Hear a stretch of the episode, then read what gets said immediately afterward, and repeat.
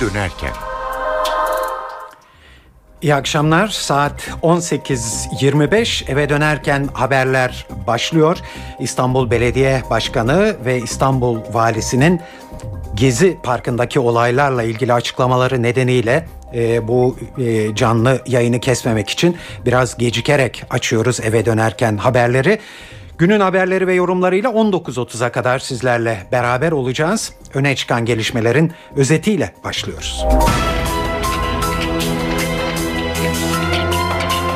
İstanbul'da Taksim'deki Gezi Parkı'nda top çıkışlası yapılmasına ve bunun için ağaçların kesilmesine karşı çıkanlara polis bu sabahtan beri basınçlı su ve göz yaşartıcı gaz kullanarak müdahale ediyor. Parka giriş çıkışlar barikatlarla çevrildi. Müdahaleler sırasında bazı siyasetçiler ve gazeteciler yaralandı. Gaz işlerinden çıkanları ve İstanbul'a gelen turistleri de etkiledi. Gezi Parkı'na topçu kışlası yapılması ile ilgili projenin bakıldığı davanın bilirkişi heyeti projeye hayır dedi. İstanbul Belediye Başkanı Kadir Topbaş az önce parktaki çalışmaların topçu kışlası ile ilgili olmadığını sadece yol, yol genişletme çalışması yapıldığını ileri sürdü.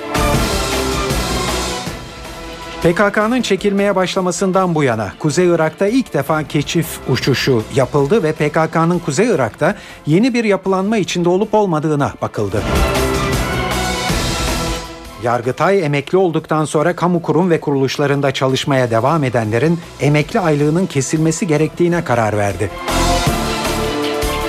Ve Sibirya'da nesli binlerce yıl önce tükenen bir mamut kalıntısı bulundu. Buzlar içinde çok iyi korunmuş mamuttan kan örneği alındı. Mamutun klonlanabileceği düşünülüyor.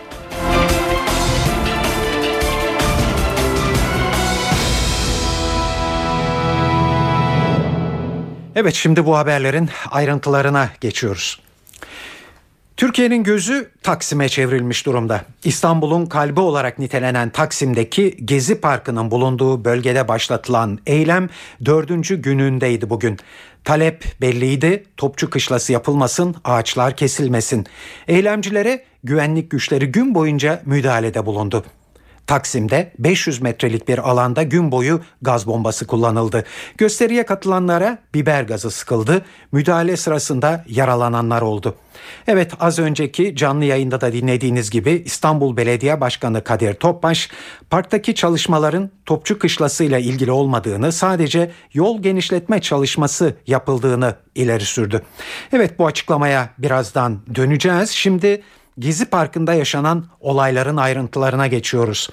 Polis bu sabah çok erken saatlerde geceyi parkta geçiren göstericilere müdahale etti. Parkın bulunduğu alan boşaltıldı, çevreye barikatlar kuruldu, parka girişler kapatıldı ve parkın yakınına kimse sokulmadı. Eylemciler gün boyu gösterilerini Gezi Parkı'nın hemen ilerisinde sürdürdüler. Şimdi bu noktaya gidiyoruz ve günün özetini Olayları izleyen NTV muhabiri Özgür Yılmaz'dan alıyoruz. Taksim Meydanı'ndan protesto sesleri yükselmeye devam ediyor. Dört gündür buradayız. Gelişmeleri takip ediyoruz. Farklı gruplar buraya geliyor. Siyasi partiler, sivil toplum örgütleri buraya geliyor ve e, Taksim Yayalaştırma Projesi kapsamında Gezi Parkı'na inşa edilmesi planlanan Topçu Kışlası'nı protesto ediyor ve Gezi Parkı'nın e, olduğu şekliyle korunmasını istiyor. Buradaki ağaçların sökülmemesini, kesilmemesini istiyor gruplar. Tabii ki sabah saatlerinden bu yana gruplar burada polisle zam, e, polis bu gruplara zaman zaman müdahale ediyor. İlk müdahale sabah saatlerinde yaşanmıştı. İşte bu müdahalenin ardından Taksim Gezi Parkı polis bariyerleriyle kapatıldı. Bir süredir İETT ve özel halk otobüsleri de Taksim Meydanı'na giriş çıkış yapamıyor. Bu ulaşım araçlarının, toplu ulaşım araçlarının Taksim Meydanı'na yakın noktalarda yolcularını indirdiği bilgisi bizlere ulaştı. Aynı şekilde burada çıkan olayların ardından Taksim'deki metro girişinin kapıları da kapatıldı. Taksim'e gelen metro hattı da Osman Bey Bey durağı son durak olarak Osman Bey'de son durak olarak kaydediliyor. Yolcular Osman Bey'e gidiyor metroya binmek için ve Taksim'e gelmek için Osman Bey durağında indikten sonra buraya geliyor. Evet şu an için biz meydandayız. Sabah saatlerinden itibaren burada gösterici gruplar e, toplanıyor. Zaman zaman polis bu gruplara müdahale ediyor. Gruplar sadece burada değil Taksim meydanına çıkan farklı noktalarda toplanıyorlar. Gezi Parkı'na girmek istiyorlar. Protestolarını Gezi Parkı'nda devam ettirmek istiyorlar çalışıyorlar ancak polis bu grupların Gezi Parkı'na girmesine müsaade etmiyor. Evet şimdi Taksim'de bir ikinci noktaya gideceğiz. İstanbullu tanıyanlar biliyorlar. Gezi Parkı ile İstiklal Caddesi arasında işte 300-400 metrelik bir mesafe var. Mesafe yakın olduğu için polisle eylemciler arasında bu noktada çatışmalar oldu gün içinde. Polis gaz bombası kullandı. Çok sayıda kişi gözaltına alındı. Cadde hareketli olunca esnaf uzun süre kepenk açmadı. Herkes şaşkındı. Özellikle de ne olduğunu anlayamayan turistler. NTV muhabiri Yağız Şenkal oradaydı. İstiklal Caddesi biraz biraz hayat normale dönüyor gibi manzara var. Bir saat önce İstiklal Caddesi gerçekten böyle gecenin çok ileri saatlerindeki o manzara bomboş gibiydi neredeyse. Sadece polisler ve gazdan etkilenip kaçan İstanbullular vardı. Şimdi biraz biraz İstiklal Caddesi normale dönüyor gibi ama ancak Mesela tarla başında gaz atıldığı haberini aldık. Orada da ara sokaklarda zaman zaman olaylar devam ediyor. Ancak bu olaylar şu an yatışmış gibi dursa da zaman zaman alevlenebiliyor. Şimdi sabah 5'ten beri Taksim'de olaylar yaşanıyor. Niçin buradalar artık hepimiz biliyoruz. Dört gündür eylem yapıyorlar. Taksim Parkı'ndaki ağaçların sökülmesine, oraya bir alışveriş merkezi yapılmasına karşı çıkanlar dört gündür eylemde. Sabah saatlerinde ilk müdahale gelmişti. Taksim İstiklal Caddesi'ne sıçramasına neden olan olaysa aralarında Sırrı Süreyya Önder'in de olduğu bir grup Taksim Meydanı'nda bir oturma eylemi yaptı. Sonra iki toma geldi. Dağılın uyarısının ardından su sıkılmaya başlandı ve e, çevreciler de ara sokaklara dağılmak zorunda kaldılar ve o eylemler 4 saatten beri zaman zaman devam ediyor. Çok sayıda gözaltı var. Bundan bahsedebilirim. Biz de şahit oluyoruz. Çok sayıda kişi gözaltına alınıyor. Bizim bulunduğumuz yer tam İstiklal Caddesi'nin girişi ve buradan da Taksim ilk yardıma doğru giden bir cadde Sıraseller Caddesi. Vızır vızır ambulanslar çalışıyordu. Çok sayıda ambulans götürülüyordu. Hala gazın etkisi tam anlamıyla çıkmış değil. Çünkü birçok kişinin üzerinde mendiller var. E, eczanelerden aldıkları gaz maskeleri var. Bunları takıp gazdan etkilenmemeye çalışıyorlar. Hala İstiklal Caddesi'nin ilerisinde o gaz kokusu devam ediyor. Evet konu e, tabii siyaset dünyasına da hemen e, yansıdı ve e, muhalif e, muhalefetteki siyasetçilerden destek geldi göstericilere. Özellikle BDP İstanbul Milletvekili Sırrı Süreyya Önder günün büyük bölümünü Gezi Parkı'nda geçirdi. Zaman zaman iş makinalarının kepçelerin karşısına çıkıyor, yıkım işlemini engelliyordu. Ta ki bugün yaralanıp hastaneye kaldırılana dek. Önder yaralanmadan önce NTV Radyo'nun sorularını yanıtladı. Orada neye karşı çıktıklarını ve ne talep ettiklerini şöyle anlattı. Birincisi burada kaçak inşaat yapılıyor. Bu koruma kurulu kararında Tabiat Varlıklarını Koruma Kurulu'nun e, onayı ve gözetimi isteniyor. Böyle bir karar alınmış değil.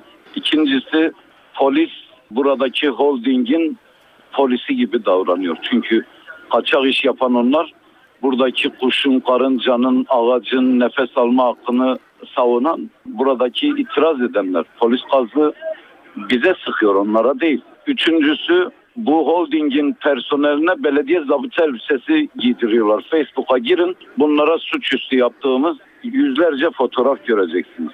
Dördüncüsü bunu taşerona vermişler ama belediyenin iş makineleri çalışıyor. Nereden baksan usulsüzlük, nereden baksan hoyratlık, kenti karar süreçlerine dahil etmeme. Bundan vali sorumludur, belediye başkanı sorumludur, emniyet müdürü sorumludur. Bu meseleye duyarsız kalan bütün İstanbul vekilleri sorumludur. Nefes alma hakkımızı savunuyoruz diyoruz artık.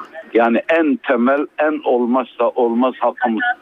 Çünkü o gökyüzünden çekilen e, haritalara bakın. Kilometrelerce kare içinde tek yeşil alan burası. Biraz sağa doğru gittiğinizde hadi Maçka Parkı falan ama onun dışındaki yörelerde hele bir tane ağaç yok. Kente karşı suç işlenmiş durumda. işlenmeye devam ediyor.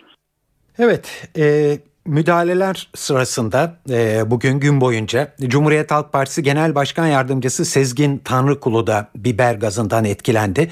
Gazeteci Ahmet Şık da başından yaralandı. Bu nedenle Taksim İlk Yardım Hastanesi'nde yoğun bir mesai vardı bugün. Muhabirimiz Burak Özcan öğle saatlerinden bu yana hastanenin önünde ve notlarını NTV Radyo için sizler için derledi. Gezi Parkı'na müdahale sabah saatlerinde başlamıştı ve aralıklarla devam ediyor. Müdahale sırasında yaralananlar da birçoğu Taksim'deki ilk yardım hastanesine getiriliyor. Getirilenler arasında iki milletvekili var. Bunlardan biri BDP milletvekili Sırrı Süreyya Önder ve Cumhuriyet Halk Partisi Genel Başkan Yardımcısı Sezgin Tanrıkulu. Sırrı Süreyya Önder sırtına isabet eden bir gaz kapsülüyle yaralandı. Şu an için durumunun iyi olduğunu söyleyebiliriz. CHP Genel Başkan Yardımcısı Sezgin Tanrıkulu ise o da buradaydı. O da gazdan etkilendi. Buradan Anju için başka bir hastaneye sevk edildi Sezgin Tanrıkulu. Burayı ziyaretler de var. Cumhuriyet Halk Partisi Genel Başkan Yardımcısı burayı ziyaret etti ve bilgi aldı. Gürsel Tekin burayı ziyaret etti ve bilgi aldı. Yaralıların durumları hakkında Sırrı Süreyya Önder ve Sezgin Tanrıkulu ile görüştü. Çıkışta da kısa bir açıklama yaptı. Milletvekillerinin durumlarının iyi olduğunu söyledi. Sadece milletvekilleri değil Mısırlı kadınla da var yaralılar arasında. Lavna Allani eyleme destek verenler arasındaydı. Başına bir gaz kapsülü isabet etti. Kafatasının çatladığı yönünde bilgiler var. Şu anda ameliyatta Mısırlı Lavna Allani 34 yaşında. Gazeteci Ahmet Şık o da yaralananlar arasında. Ahmet Şık'ın da Ahmet Şık'ın da başına bir gaz kapsülü isabet etti ve az önce başta da aktardığımız gibi yaralılar getirilmeye devam ediyor. Evet şimdi e, Taksim'den uzaklaşacağız. Ankara'ya gidiyoruz. Parlamentoda e, Gezi Parkı meselesi tabii yoğun bir şekilde tartışıldı. Cumhuriyet Halk Partisi Grup Başkan Vekili Akif Hamza Çebi polisin müdahalesine tepki gösterdi ve başbakana güvenlik güçlerini oradan çek diye seslendi. Taksim Topçu Kışlası'nın yıkılması ne kadar hatalı ise bugün onun yerine aynısının inşa edilmesi o kadar hatalıdır. O kadar yanlış bir karardır. Bugün Taksim Gezi Parkı İstanbul kentsel kimliğinin vazgeçilmez bir par- parçasıdır. Onun hedefi o projeyi oraya uygulamak, onu orada gerçekleştirmek suretiyle oradan birilerinin rant elde etmesidir. Bu hükümet biber gazı hükümeti olmuştur. Sayın Başbakan'a çağrıda bulunuyorum. Güvenlik güçlerini Taksim'den çek. O insanlara müdahale etme. O insanların İstanbulluların Taksim Gezi Parkı yeşil kalsın isteğine kulak ver. Evet Ankara'dan devam edelim. E, Taksim Gezi Parkı'ndaki olayları protesto eden bir grup başkentte de başbakanlığa e, yürüdü. Ayrıntıları e, bu yürüyüşü izleyen NTV muhabiri Gökhan Gerçek anlattı. İstanbul'da çıkan olaylar Gezi Parkı e, protestolar sırasında çıkan olaylar sebebiyle tüm Türkiye çapında saat 19'da protesto gösterileri ol- olacak ama başkentte protestolar erken başladı. Ankara polisi alanda hiçbir şekilde eylemcilerin bir noktadan bir noktaya gitmelerine izin verilmiyor. E, CHP Gençlik Teşkilatı tarafından Başbakanlar siyah direkt bırakılacak. Saat 17'de başladı eylem. E, yaklaşık 500 CHP üyesi şu an araya geldi. Ancak e, önlemli bir geniş bir polis barikatı var. Sadece onların önlerinde değil. E, Başbakan çevresinde de geniş bir çember halinde e, binlerce polis güvenliği sağlıyor. Eylemcilerin geçişine hiçbir şekilde şu ana kadar izin verilmedi e, dağılmamaları durumunda müdahale edileceği uyarısı da yapıldı. Az evvel e, polisler, polis polisleri gaz maskelerini taktılar.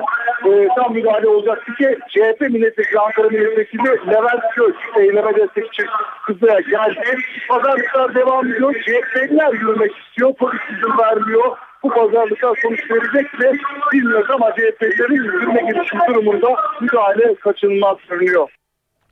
Evet Ankara'da da e, son görünüm tablo bu. Başbakanlığa doğru bir yürüyüş var. Aslında bundan hepsi hepsi bir e, 15-20 dakika kadar önce e, eğer bizi dinliyorduysanız İstanbul Valisi ve Büyükşehir Belediye e, Başkanı'nın e, bu olaylarla ilgili olarak yaptığı canlı açıklamaları duydunuz. E, özünde ne dendi e, onu hemen e, yansıtalım tekrar. Belediye Başkanı Kadir Topbaş olay yanlış anlaşıldı. Çalışma yapılan yer Topçu Kışlası'yla ilgili değil biz orada bir tretuar yani kaldırım çalışması yapıyoruz dedi. Tretuarı duvarını biraz ötelemek ve herkes için rahatlatmak adına bir çalışmayı başlattı. Bu gerekliydi çünkü yayın için, insanımız için e, yapılması gereken bir çalışma. Fakat yansımalar böyle olmadı. Maalesef başta siyasiler olmak üzere bazı çevreler bunu istismar etmeye hazır olan insanlar Maalesef bölgeye gelmek suretiyle biz Gezi Parkımızı yok ettirmeyiz. Burada AVM yaptırmayız. Topçu Kışlası'na karşıyız. Duruşları ve değişleri oluştu. Ee, çok masumane şekilde gelen vatandaşlarımızın maalesef bu şekilde istismar edildiğini gördüğüm ve bundan üzüntü duyduğumu ifade etmek istiyorum. Gerçekten bir AVM ve Topçu Kışlası inşaatı değil. Tretuar genişletilmesi, duvarın ötelenmesiyle ilgili bazı ağaçların zaruri olarak, zorunlu olarak taşınması ve kaldırılmasıyla ilgili bir çalışma yapmak zorunda olduğumuz bir e, olay olduğunu kendileri de ifade ettiler. E, ve şunu tabii burada özellikle ifade etmek isterim. Topçu kışlası ile ilgili kuruldan geçen bir karar var. Henüz onunla ilgili proje çalışmaları var. Daha sonra kurula tekrar gidilmesi gerekiyor. İhale aşamaları, itirazlar ona tabii e, Topçu Kışlası'nın orada yapılıp yapılmaması konusunda e, bir takım insanların görüşleri ve bunlar olacaktır. Burada düşünülen, ihya etmek istenen Topçu Kışlası Sayın Başbakanımızın ifade ettiği ve toplumun algıladığı AVM ölçeğinde bir yapı değil esasında. O daha sonra tartışılır, daha sonra konuşulur. Ben ona girmek istemiyorum. Evet, belediye başkanı Kadir Topbaş e, bu olayın Topçu Kışlası yapımıyla ilgisi olmadığını yani parktaki çalışmaların dolayısıyla eylemlerin de e, manasız e, kaldığını ifade etti. Tabi burada akla gelen bir soru Topbaş'ın bu açıklamayı yani çalışmaların Topçu e, kışlasıyla ilgili olmadığı şeklindeki açıklamasını neden gösterilerin başladığı dört gün önce yapmadığı ve bugüne kadar beklediği herhalde onun da bir nedeni olsa gerek. İçişleri e, Bakanı Muammer Güler'den bir açıklama geldi. E, Güler Gezi Parkı'nda polisin orantısız güç kullandığı iddialarıyla ilgili olarak bir inceleme başlattıklarını söyledi. Saat 18.41 NTV Radyo'da eve dönerken haberleri dinliyorsunuz. Tabi bu olayla devam ediyoruz. Gezi Parkı'na Topçu Kışlası yapılmasının e, önünü açan projeye aslında e, bir dava açılmış durumda. Mimarlar Odası tarafından. Odanın açtığı dava İstanbul 1. İdare Mahkemesi'nde görülmekte ve yargısal süreçle ilgili aslında önemli bir gelişme yaşandı. Üç kişilik bilirkişi heyeti keşif ve inceleme sonucunda projenin şehircilik, planlama ve koruma ilkelerine aykırı olduğu kanaatine vardı. Yani bu plan olmaz dedi. Radikal gazetesinde yer alan bu habere göre plan yeşil alanları olumsuz etkileyecek, çevresel ve kültürel mirasa zarar verecek. Bilirkişi heyetinin olumsuz bakışından sonra şimdi gözler mahkemeye çevrilmiş durumda. Eğer mahkeme bilirkişi raporuna uyarsa Gezi Parkı'ndaki çalışmalar durdurulacak. Bilirkişi aslında Gezi Parkı için de parantez açtı ve heyet parkın kendisinin de korunması gereken bir kültür varlığı olduğunu belirtti. Evet Gezi Parkı'nda olup bitenler an be an sosyal medyada yankı buluyor. Taksim'deki olaylarla ilgili atılan tweet sayısı 1 milyonu geçti. Retweetlerle beraber bu sayının 15 milyon civarında olduğu söyleniyor. Hatta Gezi Parkı eylemi Türkiye'de olduğu gibi dünyada da en popüler başlık haline geldi. Evet bu veriyi aktardık. Şimdi bir değerlendirmeyle bu başlığı noktalayalım. Bilgi Üniversitesi'nden Profesör Deniz Ülke Arıboğan, güvenlik güçlerinin protesto gösterisine müdahalesini ve siyasi iradenin bu konudaki tutumunu NTV'ye yorumladı. Arıboğan, birileri 10 ağaç için eylem yapılır mı diyor. Ancak bu sembolik bir eylem.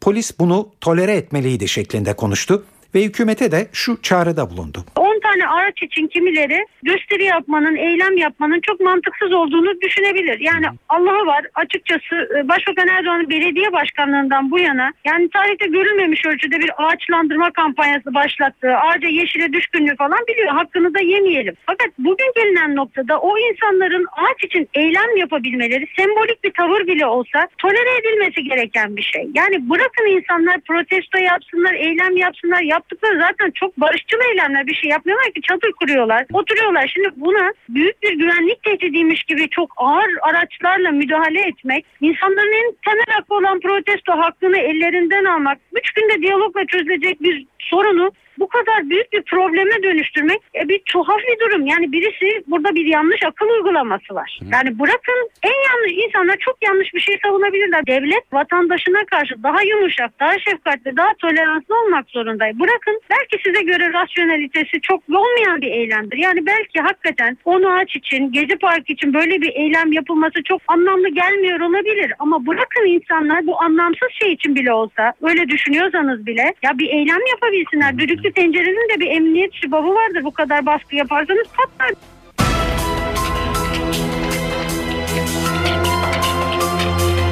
Gezi Parkı'nda ağaçların kesilmesinin önüne geçilmesi amacıyla eylem yapılırken parlamentoya ağaçlar ve yeşillikle ilgili bir yasa tasarısı sevk edildi. Çevre ve Şehircilik Bakanlığı yeni bir orman yasa tasarısı hazırladı. Ancak bu tasarı da yeni tartışmaları beraberinde getireceğe benzer. Çünkü taslakta Orman Genel Müdürlüğü'ne bazı alanları orman sınırı dışına çıkarma yetkisi verilmekte. Bu da yağma tartışmasını başlattı. Ayrıntıları NTV muhabiri Miray Akta Uluç anlatıyor.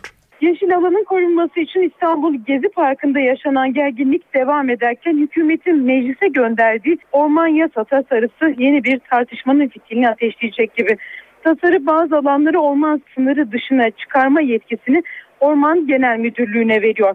Tasarı ayrıca afet riski olan alanlarda yaşayan vatandaşlara yeni ikamet alanı yaratmak için de orman alanlarından yararlanabilmesini öngörüyor. Orman sınırları dışına çıkarılan alanlar tapuda hazine adına tescil edilecek ve Çevre ve Şehircilik Bakanlığı'nın tasarrufuna geçecek. Ayrıca getirilen düzenlemelere göz atacak olursak herhangi bir devlet ormanındaki saha 29 yıllığına kiralanabilecek yeraltı suları DSİ tarafından 3. kişilere kiraya verilebilecek plan ve ağaçların boyu hayvanların zarar veremeyeceği seviyeye ulaştığında otlatmaya izin verilebilecek özel orman alanlarında imar planlarına uygun projelere göre inşaat yapılabilecek. ihtiyaç duyulması halinde kıyılarda ibadethane yapılmasına izin verilecek. Tasarı tartışmaları da beraberinde getirdiği düzenlemenin orman alanlarının talan edilmesine neden olabileceği, inşaat projelerine alan açma amacıyla kullanılabileceği de iddia ediliyor. Miray Aksağoluç, NTV Radyo Ankara. Evet Gezi Parkı'ndaki e, olaylarla ilgili olarak az önce size e, BDP ve CHP'den gelen tepkileri yansıtmıştık. MHP'den de bir tepki geldi dolayısıyla araya girip onu da ekleyelim. E, MHP de Gezi Parkı'ndaki olaylara tepki gösterdi ve partinin e, parka gidip fidan e, dikeceklerini açıkladığını burada e, duyurmuş olalım. Evet MHP'de tepkisini e, Gezi Parkı'na gidip fidan dikeceğini açıklayarak gösterdi.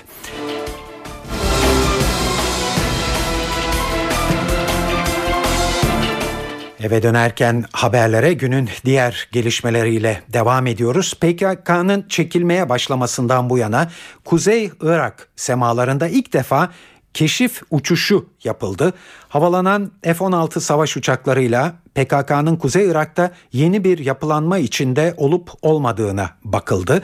Savaş uçaklarının elde ettiği görüntüler e, Genelkurmay'da masaya yatırılacak ve kapsamlı bir değerlendirme yapılacak.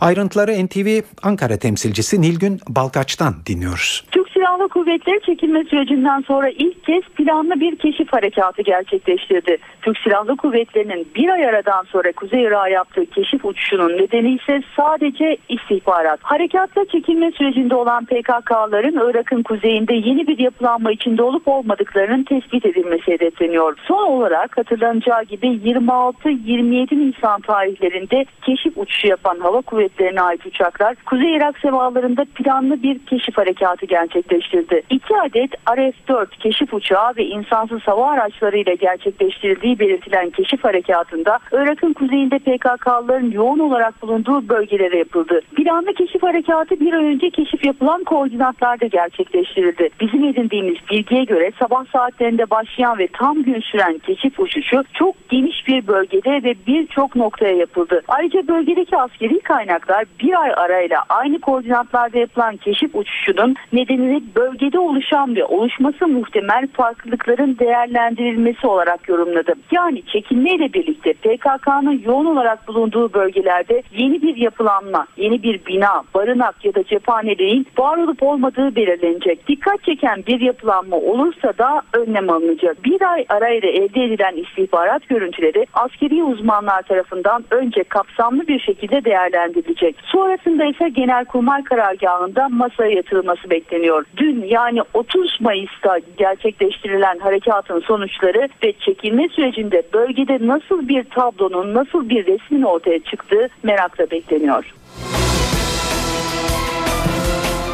Amerika yeni terörizm raporunu açıkladı. PKK bu yılda terör örgütleri listesinde yer aldı. PKK'nın yanı sıra DHKPC, Hizbullah ve El-Kaide bağlantılı İslami Cihat Birliği de terör örgütleri arasında sayıldı. NTV muhabiri Ercan Gürses'i dinliyoruz. PKK Avrupa kıtasında şiddet içeren en ölümcül örgüt. Bu tespit Amerika Birleşik Devletleri Dışişleri Bakanlığı 2012 terör raporunda yer aldı. Rapora göre 2012'de Türkiye'de 226 terör eylemi gerçekleşti. Operasyonlarda 494 PKK'lı öldürüldü, 155 PKK'lı teslim oldu. PKK'ların toplam sayısının 4000 ile 5000 arasında olduğu Bunların 3000 ile 3500'ünün Kuzey Irak'ta bulunduğu tespit edildi. PKK'nın yanı sıra DHKPC, Türk Hizbullah'ı, El-Kaide bağlantılı İslami Cihat Birliği ve artık faal olmasa da TİKKO'da terör örgütleri arasında sayıldı. Raporda Türkiye'de yasalardaki sınırlı terörizm tanımı da eleştirildi. Türkiye'deki terör yasalarının terörizmi, Türk vatandaşlarına ve Türk devletine saldırılar olarak tanımladığı hatırlatıldı. Bunun uluslararası çapta terörle mücadele çabalarını aksattığı vurgulandı. El-Kaide bağlantılı birçok kişinin Türkiye'den geçmeye çalışırken gözaltına alındığı ancak yasal boşluklar nedeniyle bu kişilerin kovuşturmaya uğramadan kendi ülkelerine gönderildiği ifade edildi. Raporda Türkiye, Washington'un uzun süreli terörle mücadele ortağı olarak da nitelendirildi. Ercan Gürses, NTV Radyo Ankara. Demokratik Toplum Kongresi eş başkanı Ahmet Türk'le bir mülakatımız var sırada. Ahmet Türk bir süre önce Amerika Birleşik Devletleri'ndeydi. Orada Dışişleri Bakanlığı'nda çözüm süreciyle ilgili soruları yanıtladı. Kendi görüşlerini dile getirdi. Ve döndüğünde de bu sefer daha büyük ilgi gördüklerini söyledi. Ahmet Türk'le Amerika dönüşünde NTV Diyarbakır temsilcisi Nizamettin Kaplan konuştu.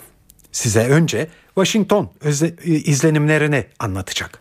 Bir bütün olarak bu silahların susması, çekilmeyi desteklediklerini ve bunu bir kalıcı barışa dönüşmesi için aslında e, kendilerinin de istediklerini ve bu konuda katkı sunmak istediklerini ifade ettiler. Tabi bilemiyoruz yani şimdi e, uluslararası ilişkiler başka şeylerdir ama söylemle başka şey yani sözlerinden, yaklaşımlarından olumlu baktıklarını açık bir şekilde ifade ettiler. Desteklediklerini açık bir şekilde ifade ettiler. Tabii ki şimdi bir çekilme süreci. Yavaş yavaş gerilerler çekiliyor. Ben bu çekilmenin bir iki ay içinde tamamen biteceğine inanıyorum. Yani benim gördüğüm, aldığım bilgiler, yaptığımız şeylerde bunun hızlanacağı kısa sürede iki ay içinde bu çekilmenin tamamlanacağı inancındayım. Sonbaharı bulmayacak gibi düşünüyorum. Ya öyle düşünüyorum, öyle görüyorum. Kesinlikle bugün Kürt tarafı gerçekten gereken adımları atmıştır. Şimdi bundan sonra top hükümettedir. Tabii Kürtlerin beklentileri var, siyasi tutukluları var. Sürecin güven verici bir noktaya ulaşması için hükümetin de kendi cephesinde atması gereken adımlar var. Ve güven verici bir yol haritasını ortaya koyması gerekir diye düşünüyorum. Evet. Hemen bu paralelde sormak istiyorum. Anayasa Mahkemesi Başkanı Haşim Kılıç'ın dün bir açıklaması oldu. Ee, anayasa için uzlaşılması gerekir şeklinde bir değerlendirmeydi. Dün de yine e, Gümrük ve Ticaret Bakanı Hayati Yazıcı'nın e, Milliyet grubuyla yaptığı bir toplantıda e, anayasanın ilk üç maddesiyle ilgili o maddeler yeniden yazılırsa kıyamet mi kopar şeklinde bir açıklaması oldu. Bunları nasıl değerlendiriyorsunuz Tabii ki ben efendim? yüzde yüz katılıyorum. Bir anayasa toplumsal uzlaşı metnidir. Ve bu konuda gerçekten bütün siyasi partilerin toplumsal uzlaşı ve barışa katkı sunacak bir yaklaşımı göstermeleri gerekir. Bu anayasa kimse için yapılmıyor. Bu anayasa sadece Kürtler için de yapmıyor. Bu anayasa Türkiye'nin demokratikleşmesi ve geleceği için bir belgedir. Şimdi bizim söylediğimiz yeniden bir zihniyetle, yeni bir bakışla meselelere bakıp yeni bir anayasa yazmaktır. Elbette ki bazı şeyler kalıcıdır. Bir toplumun, bir halkın, bir milletin değerleridir. Biz o değerlerle uğraşmıyoruz. Bu değerler değişsin demiyoruz. Ama farklı kültürlerin, kimliklerin, inançların güvence altına alınması gerekir. Şimdi siz bu anayasayı yapanları yargılıyorsunuz ama onları yazdırdığı maddeleri değişmez diyorsunuz. Bu hangi demokrasi, hangi ahlaki bir ölçüdür, hangi vicdani bir bakıştır? Peki efendim son olarak bu birlik ve çözüm konferansının içeriği ne, amacı ne? Biz bu konferansta Kürtlerin beklentisi nedir? Siyasi partilerimizin düşünceleri nelerdir? Atılması gereken adımlar nelerdir? Yol haritası ne olmalıdır? Biz bütün bunları tartışacağız ve gerçekten burada bu konferans sonucunda ortaya çıkaracağımız kalıcı bir komite, bir koordinasyon da bu süreçte etkili rolünü oynayacak. Yeni anayasanın yazım çalışmaları sürerken Gümrük Bakanı Hayati Yazıcı'dan 3 madde çıkışı geldi. Yazıcı değiştirilemez hatta değiştirilmesi teklif dahi edilemez olan 3 madde için milletin önünde değişmez diye bir şey olamaz o maddeler yeniden yazılabilir diye konuştu. Bazıları şart koşuyor. Değişmez madde var bunlara dokunursa olmaz. Ya ona değişmez madde niteliği kim verdi? Niye değişmesin yani? Ne, ne için değişmesin? Ha Türkiye'nin başkenti değişmez. Bayrağı değişmez. Marşı değişmez. Cumhuriyeti değişmez. Nitelikleri değişmez. Bunda zaten hiç kimsenin bir, bir şeyi yok. Bir itirazı da yok.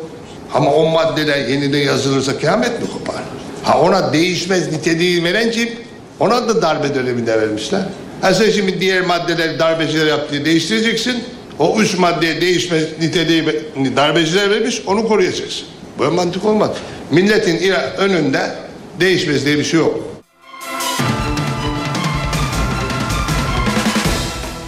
Emekli olduktan sonra kamu kurum ve kuruluşlarında çalışmaya devam eden binlerce kişiye Yargıtay'dan aslında pek de iyi bir haber gelmedi. Yargıtay emekli aylığı kesilmeden bir kamu kurum ve kuruluşunda çalışılamayacağına karar verdi. Yargıtay ayrıca bu durumdakilerin çalıştıkları dönemdeki emeklilik aylığının Sosyal Güvenlik Kurumu tarafından kesilmesini ve ödenmiş ayrıkların geri alınması gerektiğini de kararlaştırdı.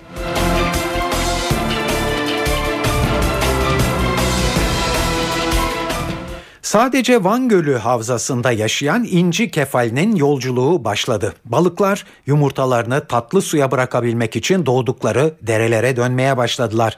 Milyonlarca balık önce sodalı ve tuzlu sudan tatlı suya alışmak için Van Gölü'ne açılan akarsu ağızlarında bekliyor. Suya alıştıktan sonra da akıntıya karşı yolculuk başlıyor ve engeller bir bir aşılıyor. Suyun sakinleştiği yerlerde uygun alanlar bulan balıklar buralarda yumurtalarını bırakıyor. Sodalı suda yaşaması mümkün olmayan yavru balıklarsa tatlı suda dirençleri gelişince annelerini takip edip Van Gölü'ne gidiyorlar.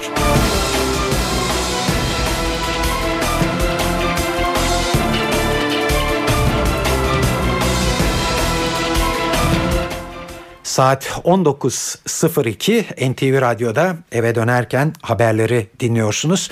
Şu ana kadar Türkiye'den haberler getirdik size. Hep şimdi biraz dış dünyaya bakacağız. Dünyanın gündeminde Suriye krizi var ve bu krizin merkezindeki isim Suriye lideri Beşar Esad dün akşam dikkat çeken önemli açıklamalarda bulundu. Hizbullah'a ait bir televizyon kanalına konuşan Esad hem İsrail'e meydan okudu hem de Suriye ile yapılan silah anlaşmasının yerine getirileceğini söyledi. Esad'ın açıklamalarına dair daha fazla ayrıntıyı NTV Şam muhabiri Hediye Levent anlatıyor. Dün akşam Suriye Devlet Başkanı Beşar Esad son haftalarda oldukça yoğun gündem gündemi oluşturan e, Hizbullah'ın Suriye'deki varlığı Alevi devletinin kurulacağına ilişkin iddialar e, yine İsrail'in Suriye'ye yönelik hava saldırılarına nasıl cevap verileceği gibi konularda açıklamalar yaptı. Lübnan'ın Elmanar televizyonuna ki hatırlatalım hemen Elmanar televizyonu e, Hizbullah'ın televizyon kanalı olarak da biliniyor. Beşar Esad dün akşamki konuşmasında Suriye'de Hizbullah militanlarının bulunduğunu da teyit etti. Yaklaşık yaklaşık 2000 Hizbullah savaş, savaşçısının Suriye'de olduğunu söyledi. Esad e, yüz binlerce Suriye ordusu mensubu ve on binlerce militanın yanında 2000 tane Hizbullah militanı denizde damla gibi kalır ifadelerini kullandı. Suriye'de şu anda çatışmaların devam ettiği en önemli noktaların Şam, Halep ve Humus olduğunu ve Hizbullahçıların da burada savaşmadıklarını ifade etti açıklamasında. Yine Alevi devleti kurulacağına ilişkin iddialar gündeme gelmişti. Bu iddiaların doğru olmadığını söyledi. Esad en önemli gündem maddelerinden biri İsrail'in Suriye'ye yönelik e, hava saldırılarına cevap verilip verilmeyeceği yönünde tartışma ve ülke içinde devam eden eleştirilerdi. E, Esad İsrail'e cevap vereceğimizi bizimle ilişkide olan bütün ülkelere bildirdik. Ancak e, doğrudan cevap vermek e, bir anlam ifade etmiyor. Stratejik olarak kademeli olarak cevap vereceğiz ifadelerini kullandı. Bu çerçevede Golan cephesinin açılması için de halktan bir baskı olduğunu söyledi. Her türlü senaryoya da e, hazırlıklı olduklarını belirtti. Esad e, yine Rusya ile Suriye arasındaki silah anlaşmaları da gündemin en önemli konularından biriydi. Bu çerçevede S-300 füzelerinin ilk partisinin Suriye'ye ulaştığı da belirtiliyor. Yine sevkiyatında devam edileceği yönünde ifadeler var. Bir not daha aktaralım. Cenevre konferansına ilişkin bir soru soruldu Esad'a. Ee, Esad da Cenevre'de iki Suriye bayrağı olacak. Ee, ancak konferanstan sonra biz halkımıza e, Suriye'ye döneceğiz. Onlar yani muhalifler ise otellerine dönecekler. Biz Cenevre'de masaya onlarla değil yani muhaliflerle değil onları yönetenlerle konuşmak için oturacağız e, ifadelerini eleştirilerini yöneltti muhalefete. Esad'ın konuşmasının başında ve konuşmanın hemen sonunda Şam'da çok yoğun silah sesleri de vardı. Aynı zamanda havai fişek ve konvoylar da yer aldı Esad'a destek anlamında. Evet Gezi Parkı olayıyla ilgili olarak bir son dakika gelişmesini e, yansıtarak sürdürelim e, yayınımızı. E, polis müdahaleye tekrar başladı. E, bu müdahalelerin bittiğini söylemişti İstanbul Valisi Avni Mutlu bir saat kadar önce e, yaptığı açıklamada. Ancak e, polisin Gezi Parkı'na gitmek isteyen gruplara yönelik olarak yine e, gaz kullanarak, yoğun gaz kullanarak müdahalede bulunmaya başladığını e, anlıyoruz. Aslında e, şu anda bu olayı yerinde izleyen e, muhabirimiz e, Özgür Yılmaz da karşımızda. Özgür iyi akşamlar beni duyuyorsun değil mi?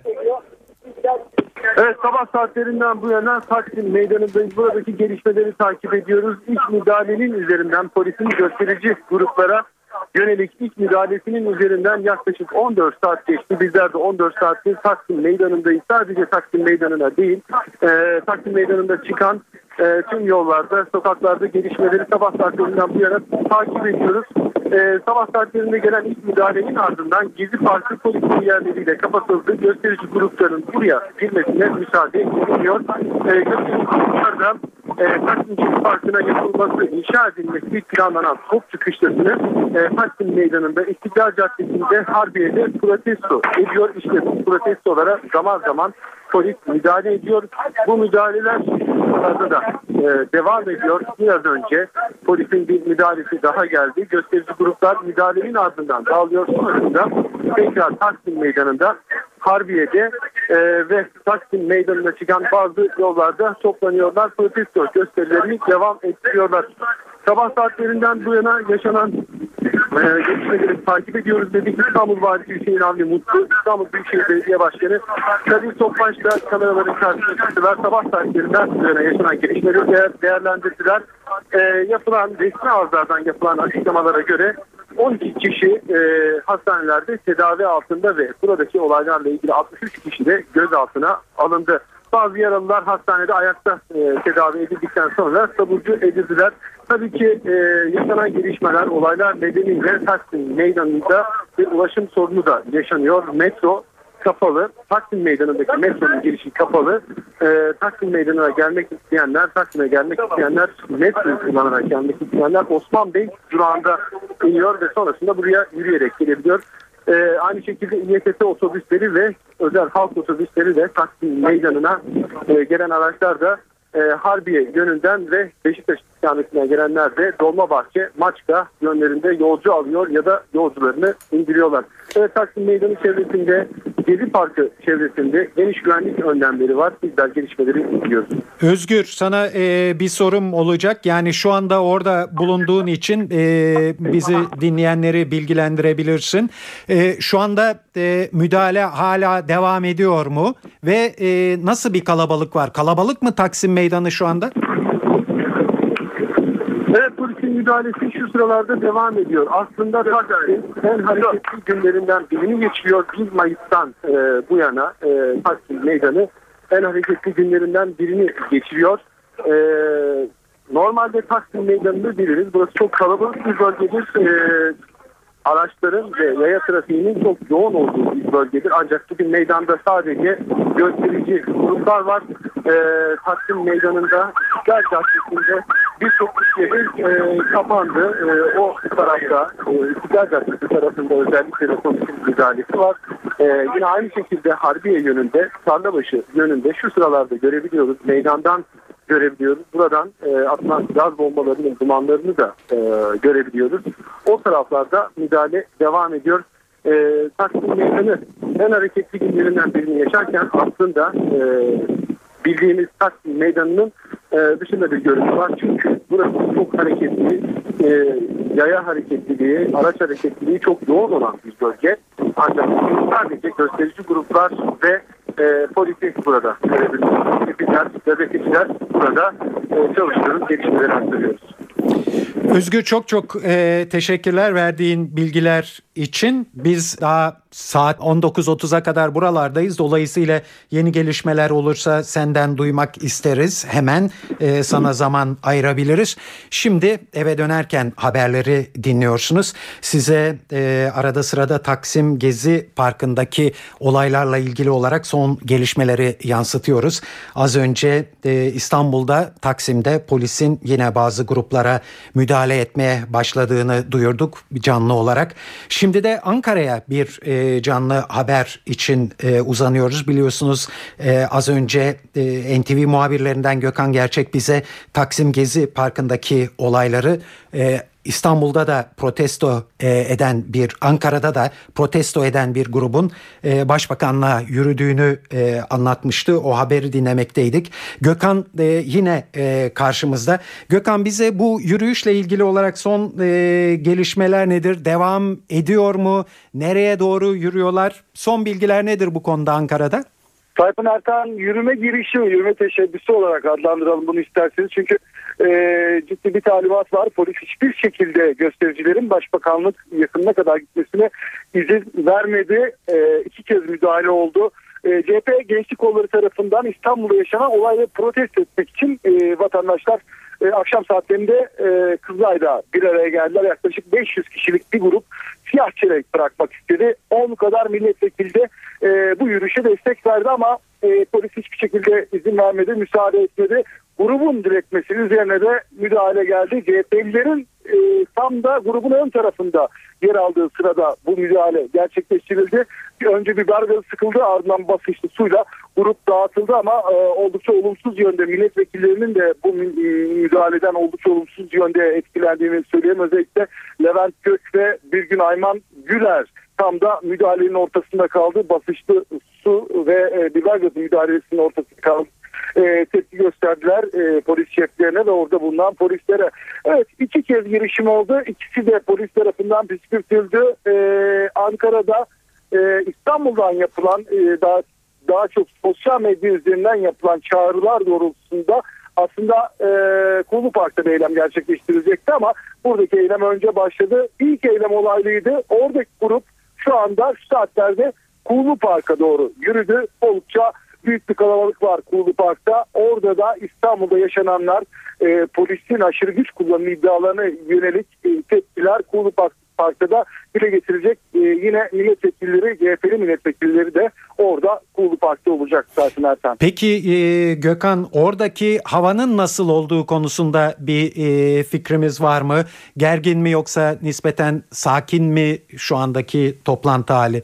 Toplanmalar yavaş yavaş başladı. O yüzden şu an için gerginlik olmadığını söyleyebiliriz. Buradaki e, gösteri bir yürüyüş değil bir toplanma olduğu için e, polisin çok fazla müdahale et, e, edeceğini sanmıyorum ama e, ciddi önlem var. E, Ankara polisi alanda asayiş polisleri hatta trafik polislerinin dahi bu güvenlik önlemlerine destek için bu eylem alanlarına gönderildiklerini gördük. Sadece çevik kuvvet yok. E, Kızılay'da 1000-1200 kadar polis vardı. Yine Başbakanlık çevresi de poliste kapatılmıştı. E, aynı şeyin Kuğulu bölgesinde de olduğunu söyleyebiliriz. E, vatandaşlar yürümek isterse eğer bir noktadan bir noktaya Kuğulu Park'tan örneğin Başbakanlığa ya da meclise yürümek isterlerse bir müdahale gelebilir ama e, Kuğulu Park'ta bu eylem yapılırsa basın açıklamasıyla yapılırsa müdahale ge- e, geleceği çok da beklenemez. Peki Gökhan çok çok teşekkürler verdiğin bilgiler için.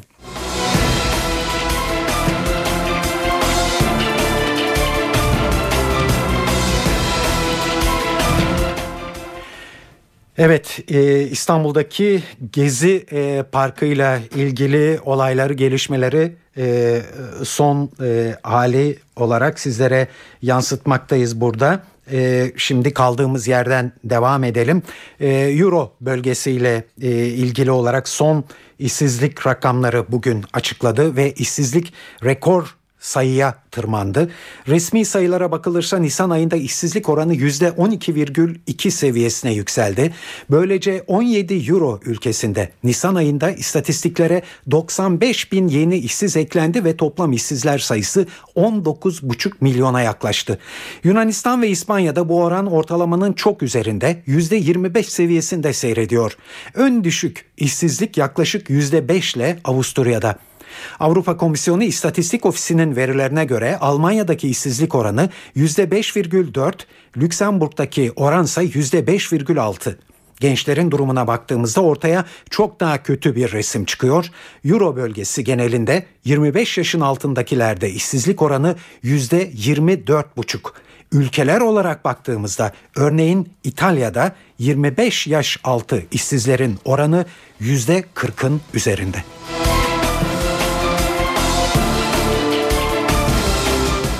Avrupa Birliği Birliğin iç ve dış sınırlarını düzenleyen Schengen Anlaşması'nı başka bir ifadeyle serbest dolaşım konusunu yeniden yapılandırdı. Birlik yasa dışı göçmen akını gibi olası istisnai durumlarda Schengen ülkeleri arasındaki sınırlarda bile kontrol yapılabilmesini karara bağladı.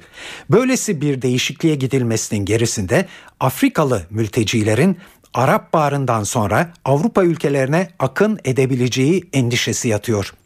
Ayrıntıları Deutsche Welle Türkçe servisinden Ayhan Şimşek anlatıyor. Avrupa'da 26 ülke arasında pasaportsuz serbest dolaşım sağlayan e, Schengen bölgesi kurallarında değişikliğe gidiliyor. Avrupa Birliği üyesi ülkeler Avrupa Komisyonu ve Avrupa Parlamentosu arasında uzlaşmaya varılan e, taslağa göre e, ve önümüzdeki aylarda oylanacak taslağa göre Avrupa Birliği ülkeleri artık istisnai durumlarda, acil durumlarda sınırlarda e, geçici olarak e, sınır kontrollerine başlayacaklar kendi aralarındaki sınırlarda.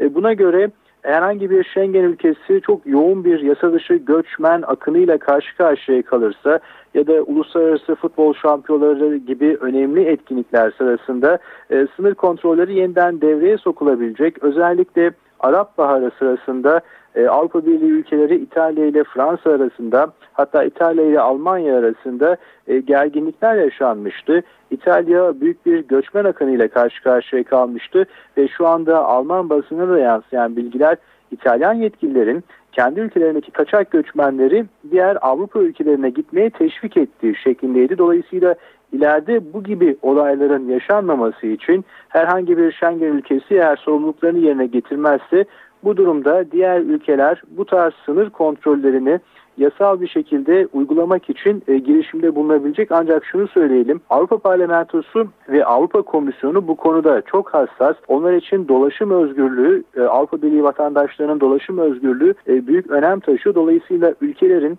iç politik e, bazı gerekçelerle bu tarz kontrolleri her seferinde gündeme getirmesini istemiyorlar. Dolayısıyla bu öneriye bir madde eklendi ve Avrupa Birliği Komisyonu bu süreci denetlemekle yükümlü olacak. Ülkeler e, ancak 6 6 aylık dönemlerle ve en fazla da 2 yıl süreyle bu sınır kontrollerini yapacak. E, tartışmalar büyük ölçüde bu uzlaşmayla dinmiş gözüküyor ancak e, Avrupa Parlamentosu'nda önümüzdeki aylarda bu konuda oylama yapacak ve orada da e, bu konuda herhangi bir değişiklik olup olmadığını göreceğiz. Sibirya'da çalışmalarını sürdüren Rus bilim adamları nesli binlerce yıl önce tükenen bir mamut kalıntısı buldu. Buluş heyecan yarattı çünkü öncekilerin aksine bu seferki mamut kalıntısı şaşırtıcı derecede iyi korunmuştu. Bilim adamları iskeleti hatta yumuşak dokuları dahi korunan mamuttan kan örneği almayı bile başardı. Buzda delikler açılırken akmaya başlayan mamutun kanı bir tüpe alındı. Dokuların böylesine iyi korunmuş olması mamut bedeninin buzlarda gömülmüş olmasına bağlanıyor. 10-15 bin yıl önce yaşayan mamutun 50-60 yaşlarında olduğu tahmin edilmekte. Daha önce mamut kalıntılarının nesli tükenen bu hayvanı klonlamaya çalışan ancak başarılı olamayan bilim adamları bu kez bunun mümkün olabileceğini söylüyorlar.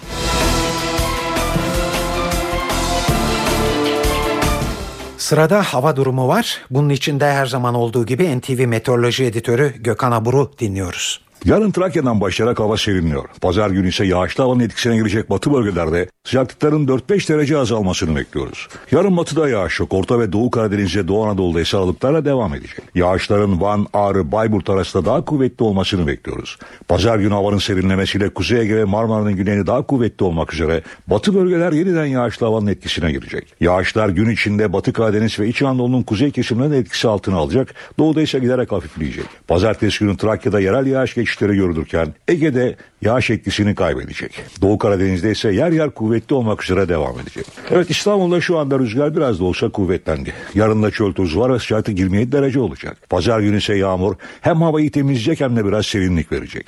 Ankara'da yarın az bulutlu sıcaklık 27 derece. Pazar günü yağmur bekliyoruz. Sıcaklık ise 24 dereceye inecek. İzmir'de yarın hava parçalı bulutlu. Sıcaklık 30 derece. Pazar sabahı yağmur var. Yağmur aralıklarla devam edip pazartesi günü etkisini giderek kaybedecek. Saat 19.25 eve dönerken haberleri burada noktalıyoruz. Hepinize iyi akşamlar dileme e, zamanı geldi. Pazartesiye yeniden birlikte olmak umuduyla ben Tayfun Ertan. Hepinize iyi akşamlar, iyi bir hafta sonu diliyorum.